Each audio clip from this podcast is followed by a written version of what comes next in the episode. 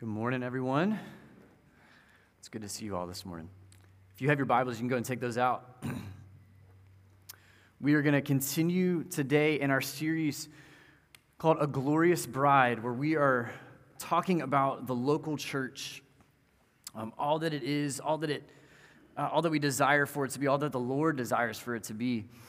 And so this morning, we're going to continue in that series uh, talking about the local church. And we turn our attention today to a, a new topic of unity. So we're looking at the church as a family that is unified. And so if you want to turn open to John chapter 17, flip open to John 17.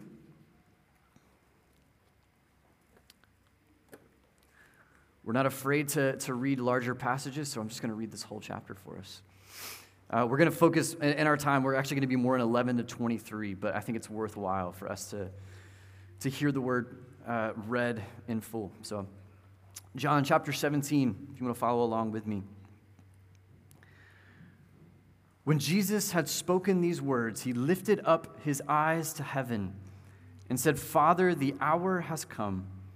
Glorify your Son, that the Son may glorify you since you have given him authority over all flesh to give eternal life to all whom you have given him. And this is eternal life, that you know the only true God and Jesus Christ, whom you have sent.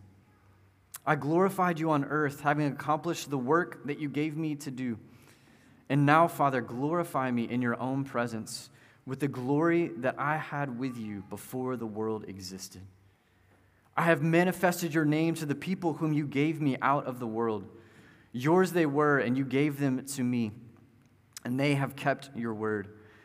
Now they know that everything that you have given me is from you. For I have given them the words that you gave me, and they have received them, and have come to know in truth that I came from you, and they have believed that you sent me. I am praying for them. I'm not praying for the world, but for those whom you have given me, for they are yours. All mine are yours, and yours are mine, and I am glorified in them. And I am no longer in the world, but they are in the world, and I am coming to you. Holy Father, keep them in your name, which you have given me, that they may be one, even as we are one. While I was with them, I kept them in your name, which you have given me. I have guarded them, and not one of them has been lost, except the son of destruction, that the scripture might be fulfilled. But now I am coming to you, and these things I speak in the world, that they may have my joy fulfilled in themselves. I have given them your word, and the world has hated them because they are not of the world, just as I am not of the world. I do not ask that you take them out of the world, but that you keep them from the evil one.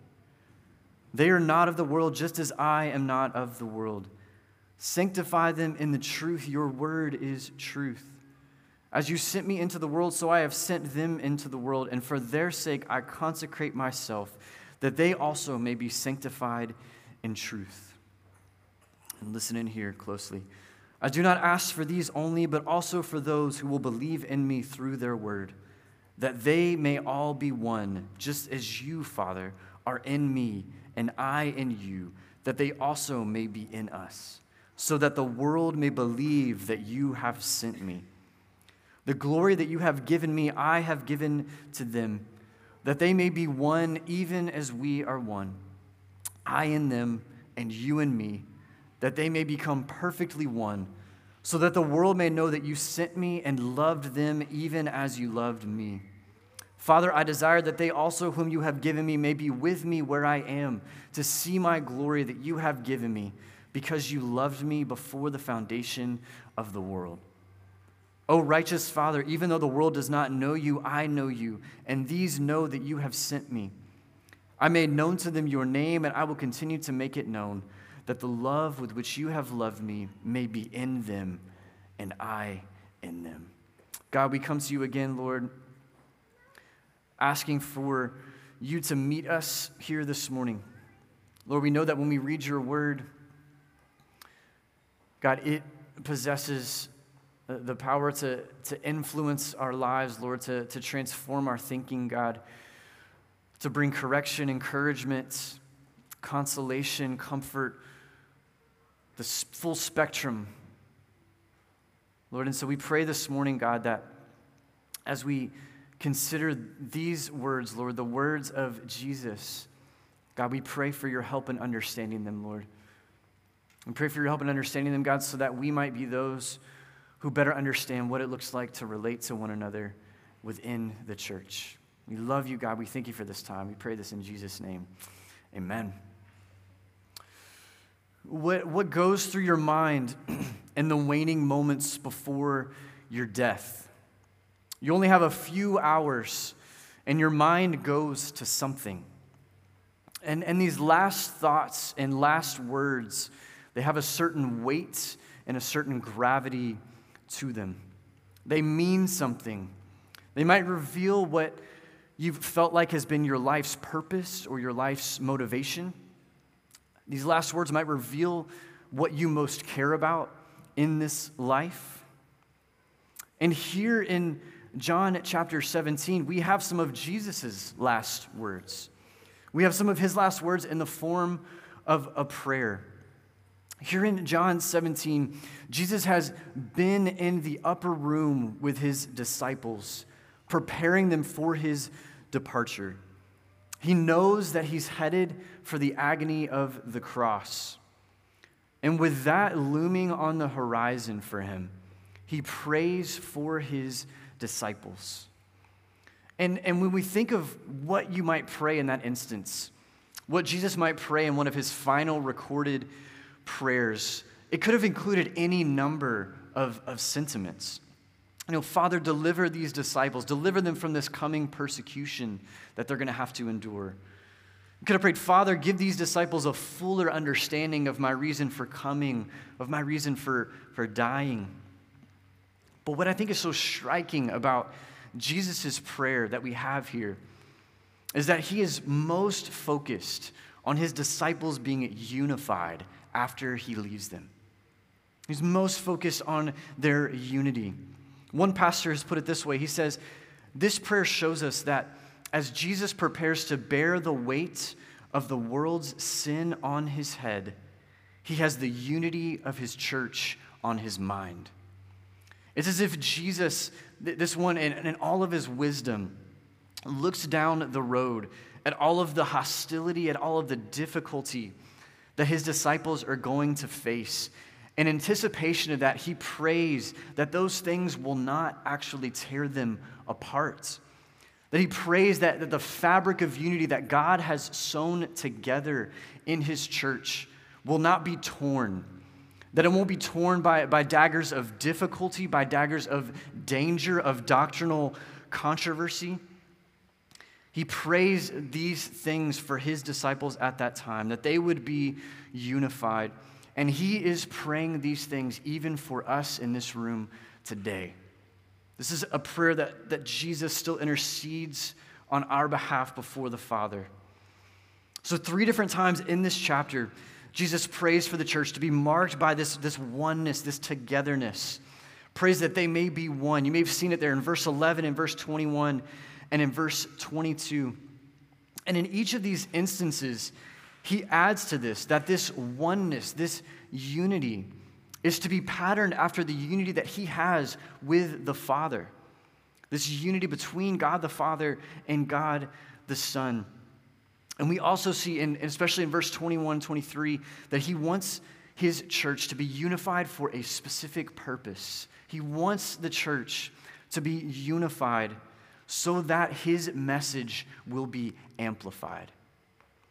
So we see, we're going to see in these verses the petition for unity, the purpose for unity and the pattern for our unity. So look closer there at Jesus' petition that they may be one. Look at it in verse 11. It says, And I am no longer in the world, but they are in the world, and I am coming to you. Holy Father, keep them in your name, which you have given me, that they may be one, even as we are one. As Jesus prepared his disciples for his departure in chapters 14 through 16 of this farewell discourse. He told them that, that his leaving is actually going to be something that's for their good. He, he tells them that when he leaves, the Holy Spirit is going to come to dwell within them, to dwell with them. And here in, in, verse 11, he begins to show us that as he thinks about leaving his disciples, he asks for the Father to keep these disciples in his name, to spiritually protect them in the days after his death, after his resurrection, after his ascension. Jesus is showing this special care for his disciples, wanting to meet them in their anxiety and their worry. And we can know that this, this prayer here in verse 11 for spiritual pr- protection, uh, or, or it is for spiritual protection. It's not for a physical protection for his disciples. Just a few verses later in verse 15, if you look down there, he says, I do not ask that you take them out of the world, but that you keep them from the evil one. Jesus is not praying for physical deliverance for his disciples. He's praying for spiritual safety from Satan's schemes. In verse 11, he does this. He connects this spiritual safekeeping that he's praying to the Father for with his disciples being unified together. And if we think about the, the schemes of the evil one, the schemes of Satan when it comes to the church, it often involves sowing seeds of disunity in the church, sowing disunity among Jesus' disciples. We can see the seeds of disunity in the early church. Think about the letters to the early church. So many of them are addressing this very issue. We look in Galatians and we see that Paul and Peter are on different sides of the issue of circumcision, the issue of what, what it looks like now for Jewish people to be Christians and, and what it looks like for Gentiles to be Christians. Do they have to become Jews? We see in Corinth, all throughout the book of First Corinthians, that the people are divided on issues of eating food that's been sacrificed to idols, divided on the Lord's Supper that we've looked at in previous weeks, weeks divided on the spiritual gifts that we've even talked about this past Sunday. And we can see the, the seeds of disunity even in the history of the church. We can see it in, in the splicing of denominations. We can see it in, in factions and factionalism that can take hold over non essential issues in the church. And what's important for us this morning is, is to see that this is not just a problem that's out there. We have to see that, that we are not immune to seeing disunity in our own church to seeing disunity under the banner of faithful Bible church. From, from asserting preferences about congregational music to viewing ourselves as theologically superior to a brother or sister across the room to gossiping about things happening in one another's lives. There's countless ways that division, that disunity can be cultivated in a church congregation.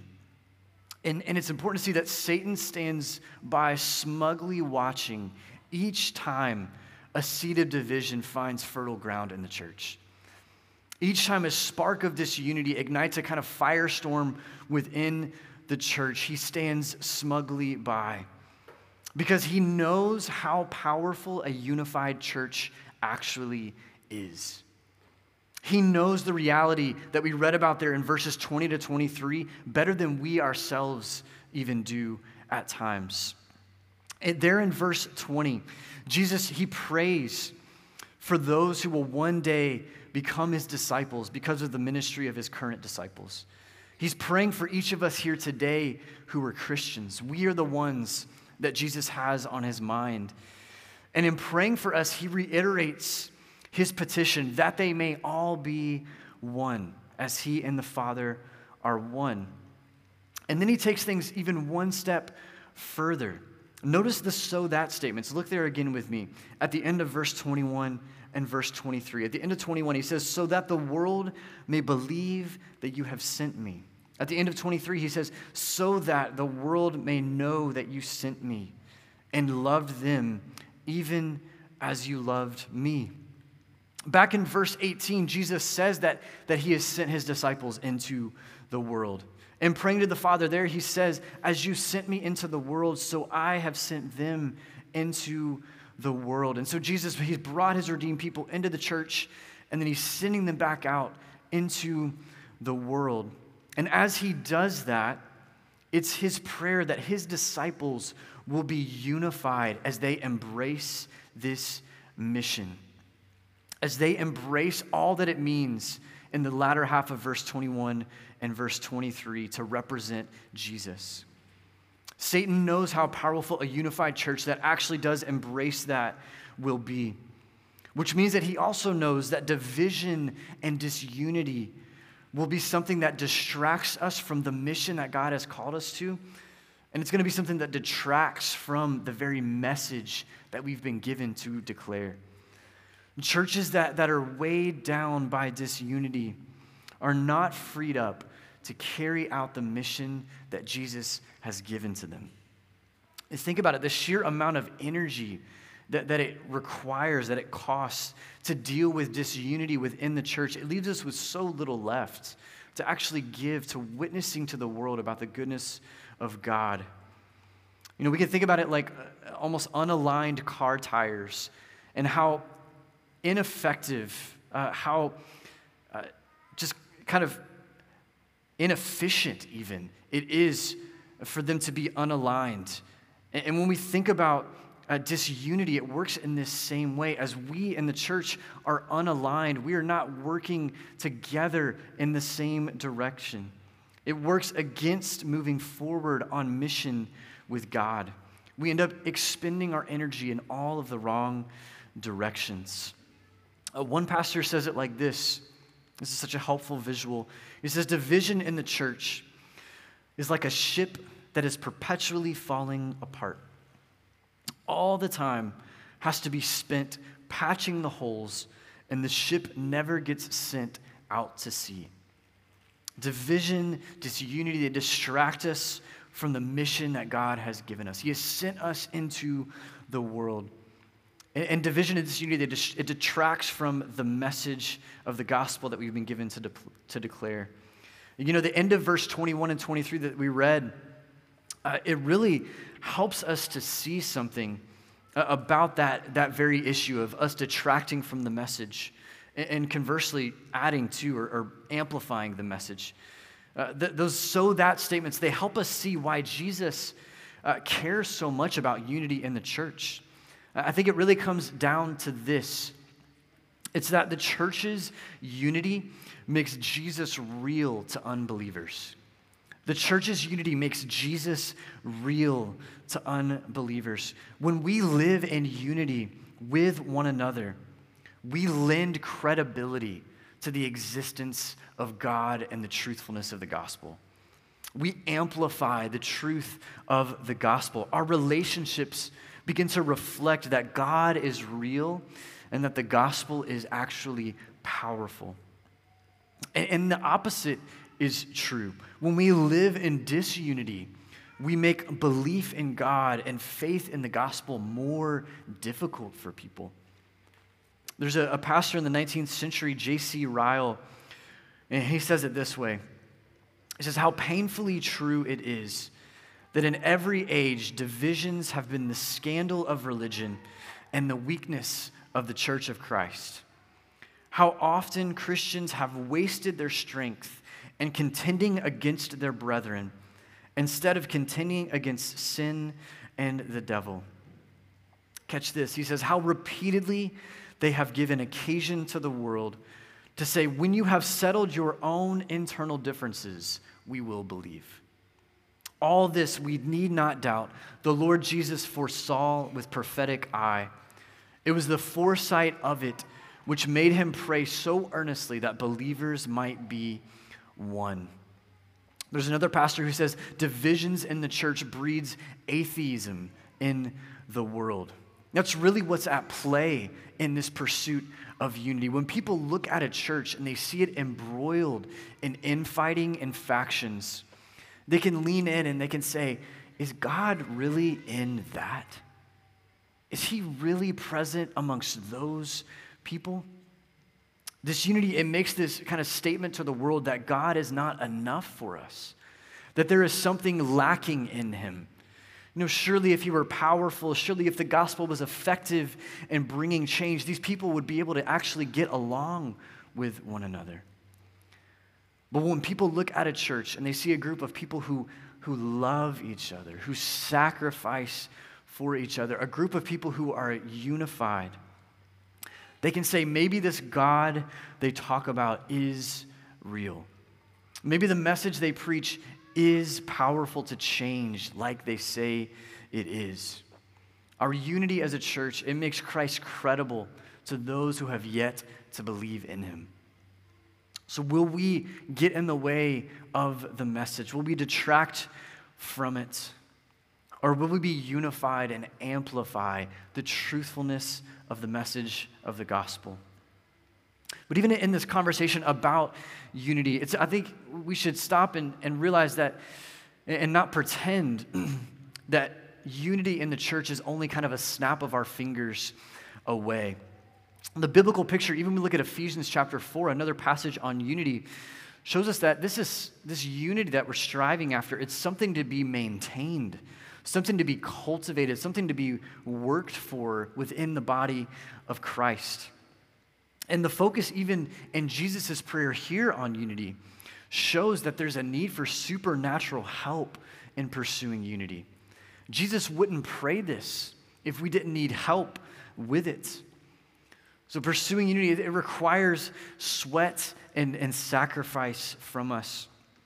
The, the car guy, think of the person who loves you know, the, the old model car out in their driveway. They know the sweat and sacrifice in maintaining their beloved vehicle.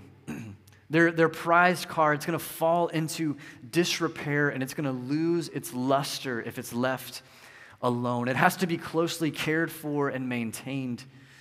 The gardener knows the sweat and sacrifice in cultivating and maintaining her rose bushes. Countless hours of digging and pruning and paying close attention. And the Christian will know the sweat and sacrifice of cultivating and maintaining unity. You will come to know the, the difficult work of self denial that it calls for. You will come to know the arduous task of assuming the best in other Christians within the church.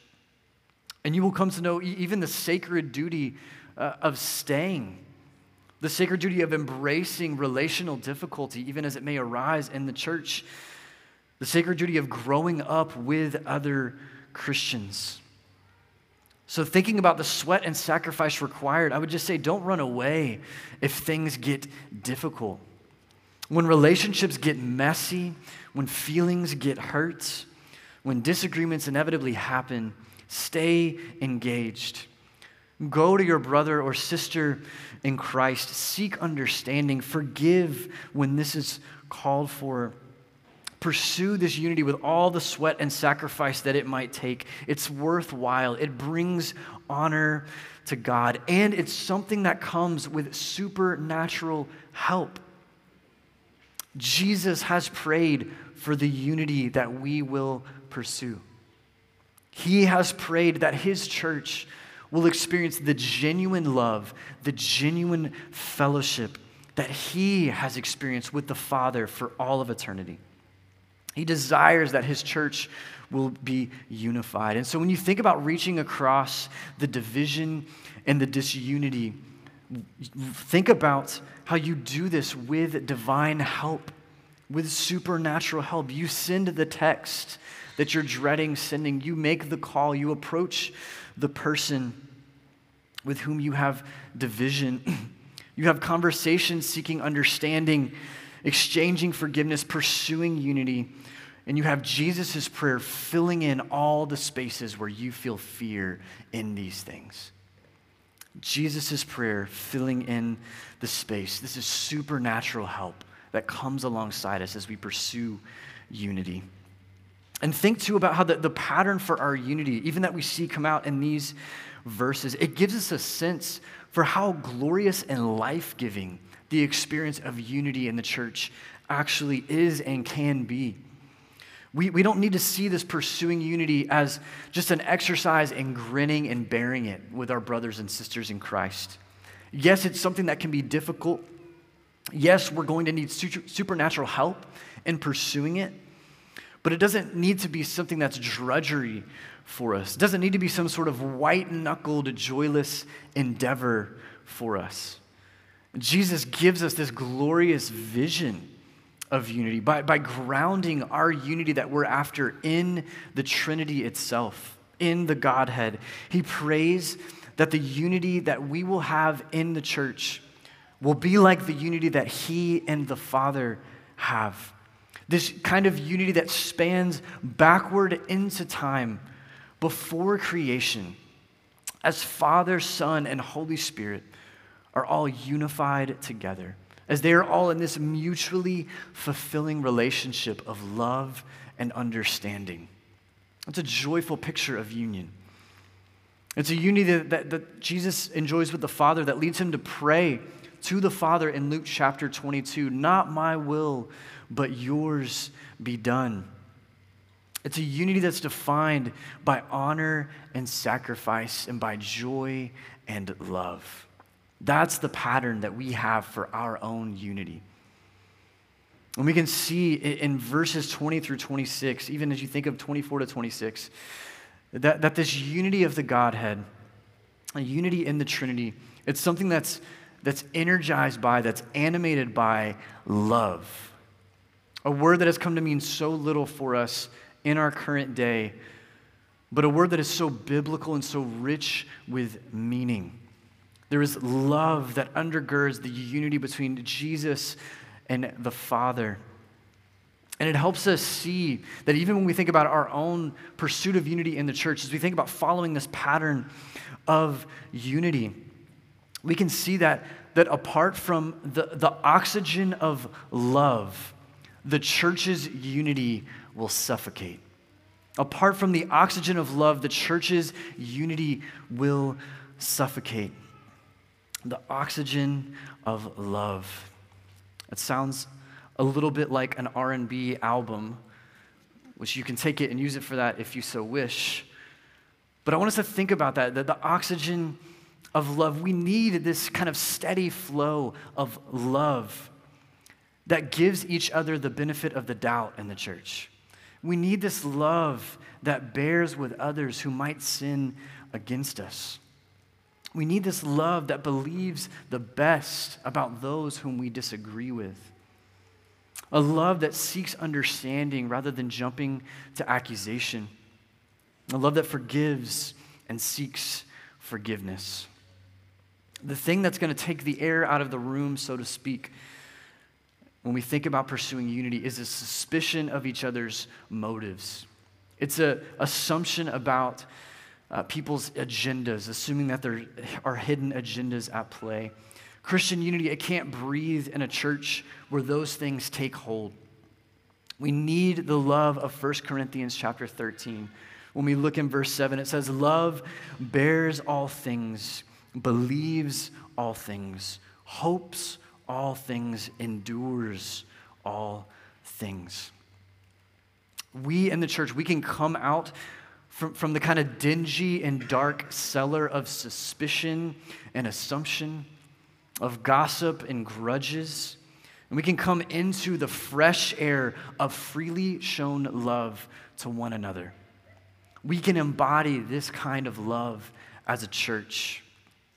And really, we must embody this kind of love as a church if we are going to be unified, if we're going to be a unified church that amplifies the good news of Jesus Christ. Jesus has prayed for us, friends. Understand that today. In John 17, Jesus has prayed for you and for me. He has prayed for faithful Bible church this moment in time. He even right now, in this very moment, sits at the right hand of the Father on high and intercedes on our behalf. Prays for us that we would be a church that is unified, that we would be a church that loves one another deeply, that cares for one another deeply. And so we can take heart. Jesus is praying these things for us. God, we thank you, Lord, that we are on your mind, God. The psalmist says, Who are we that you are mindful of us? And yet we come to the biblical evidence time and time again that we are on your mind, God. That you do consider us even in this current moment, Lord. God, that when you uttered these words before your disciples all of those years ago in the upper room, you had the church that was to come, the disciples that would be made on your mind. And even then, you desired that those disciples that would be brought into the church would be unified, that they would understand that they all arrived within the church through the same pursuit that you had after them, that the grounding for each of them to be unified to one another was that they were unified to Jesus. And so, Lord, help us to, to see that today, God. Help us to see, God, that, that to be this church that is unified together, Lord,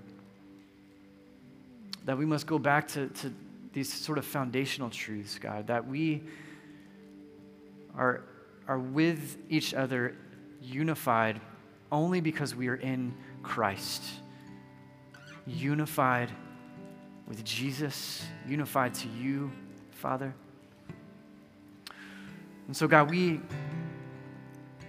we throw ourselves at your feet, God, and we, we ask for your help in this. God, that we would receive supernatural help as we step into what can be the hard places often of pursuing unity in the church, God. Give us a deep and an abiding love for one another, God. A love that says, You are my brother, you are my sister. I desire for any division that exists with us to be demolished. Give us that desire in spades, Lord. We pray. God, and we know that when we lift these requests to you, you hear us, God. And so we thank you, Father, that you will hear us even as we go forward from here and lift this prayer to you. We pray all this in Jesus' name. Amen.